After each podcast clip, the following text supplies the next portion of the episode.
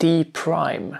Ganska bra rapnamn. D-Prime, spitting D-Primes. För några videor sen så snackade jag om eh, minskande intervaller som ett sätt att effektivisera sin intervallträning.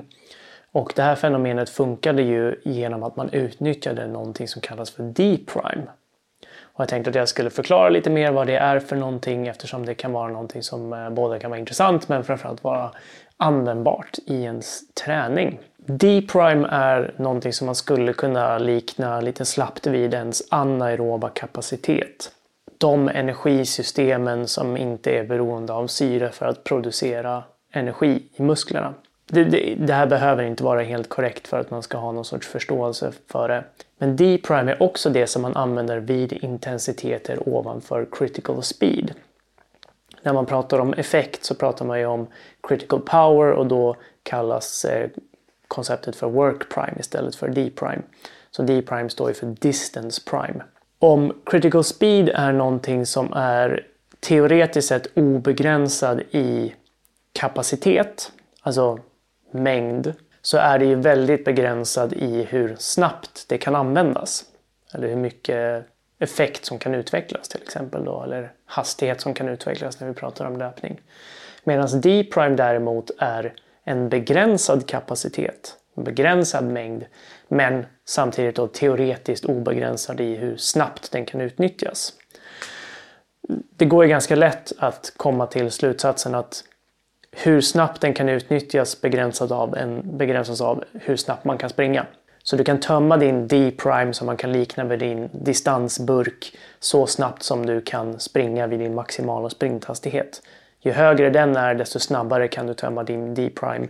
Ju större din D-prime är desto längre kan du springa på en viss hastighet ovanför critical speed.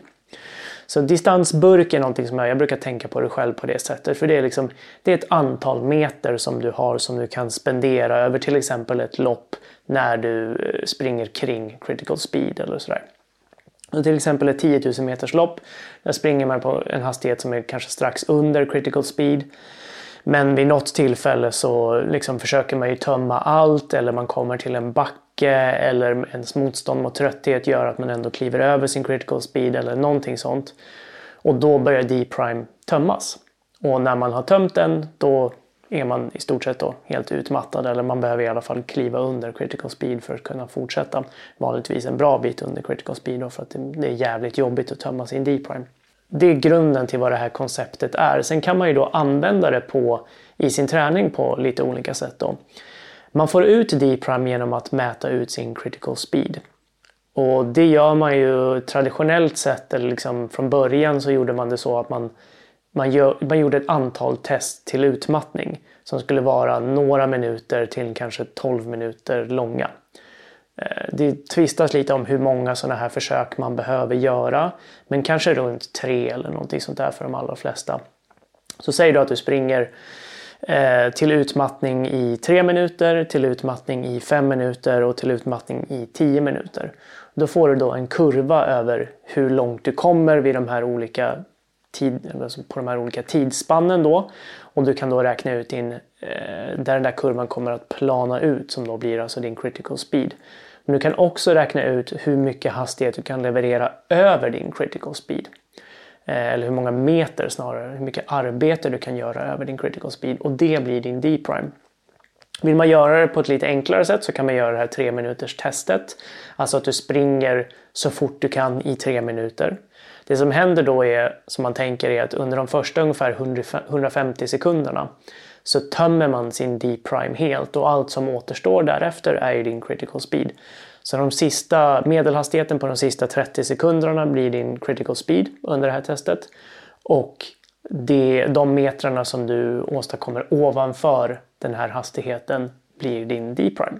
Sättet som man använder det här på sen, det kommer från att två personer kan ju springa exempelvis 5000 meter på samma tid men kan göra det med ganska olika fysiologi. Den ena kan vara väldigt aerob tränad och därför ha en väldigt hög critical speed men en låg D-prime. Den andra kan vara mera ett fartmonster och ha en väldigt hög D-prime och en lite lägre critical speed. När man kommer upp på de här långa distanserna så är det så att där blir critical speed helt avgörande. Eh, betydelsen av den ökar exponentiellt medan betydelsen av D-prime på långa distanser bara ökar eh, linjärt hela tiden. Eller den är, den är samma hela tiden. Det är ett antal meter som man har att spendera oavsett om du springer 10 000 meter eller 42 000 meter. Medan har du en hög critical speed så kommer liksom betydelsen att bli mycket större på längre distanser. Tittar man på kortare distanser under liksom 3000 meter eller sådär då kan det vara Eh, då kan en högre D-prime bli mer utslagsgivande. Men det är fortfarande så att två personer kan uppnå samma resultat med olika fysiologi. Och det innebär också att för att man ska stressa de här personernas fysiologi optimalt vid till exempel intervallpass så behöver man ta hänsyn till D-prime när man planerar dem. Och då kan man göra så att man kan planera då, som i det här fallet med de minskande intervallerna, så kan man tänka sig att vi vill i slutet av det här intervallpasset ha tömt D-prime hos tio olika atleter med olika fysiologi. Vi har deras critical speed och vi har deras D-prime. Då kan vi då programmera hur snabbt de ska springa en viss sträcka till exempel. Om vi säger att alla ska köra 800 meters intervaller. Då kan man säga till var och en av de här tio olika atleterna du ska springa på si och så många meter i sekunder eller springa ett varv på så många sekunder eller hålla ett visst tempo eller vad det nu kan vara för någonting. För att du mot slutet av passet ska ha tömt din, eh, din distansburk då, du ska vara helt utmattad. En annan person kommer att ha ett helt annat tempo och så vidare och så vidare. Och det här gör då att liksom för lagidrotter så blir det här väldigt användbart men också för en själv när man ska ta reda på vilka tempon man ska springa i. Eh, om, om man inte bara vill gissa liksom, så kan man utgå från det här. Så det blir väldigt användbart på det sättet. Eh, dessutom är det någonting som man kan liksom i viss mån använda för att beräkna ungefär hur snabbt man borde springa ett lopp. Alltså vad man har för kapacitet på till exempel 10 000 meter. Därför att du vet vad du har för critical speed.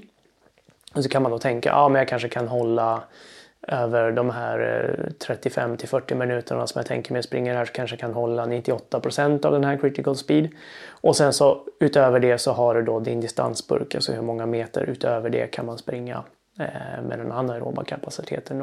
Och med de ekvationerna så kan man ganska lätt få fram ungefär vad man borde kunna springa en viss distans på. Och då vet man ju ungefär vilket tempo man bör sätta i eh, början av loppet till exempel. Så det är väldigt användbart, någonting som är, det är ganska coolt att laborera med. Det är väldigt jobbigt att ta fram men det blir liksom, eh, man får mycket insikter, både liksom hur man själv upplever saker men också hur man ska sätta upp sin träning framöver. Så cool grej! Det var allt för idag. Vi ses och hörs när vi gör det.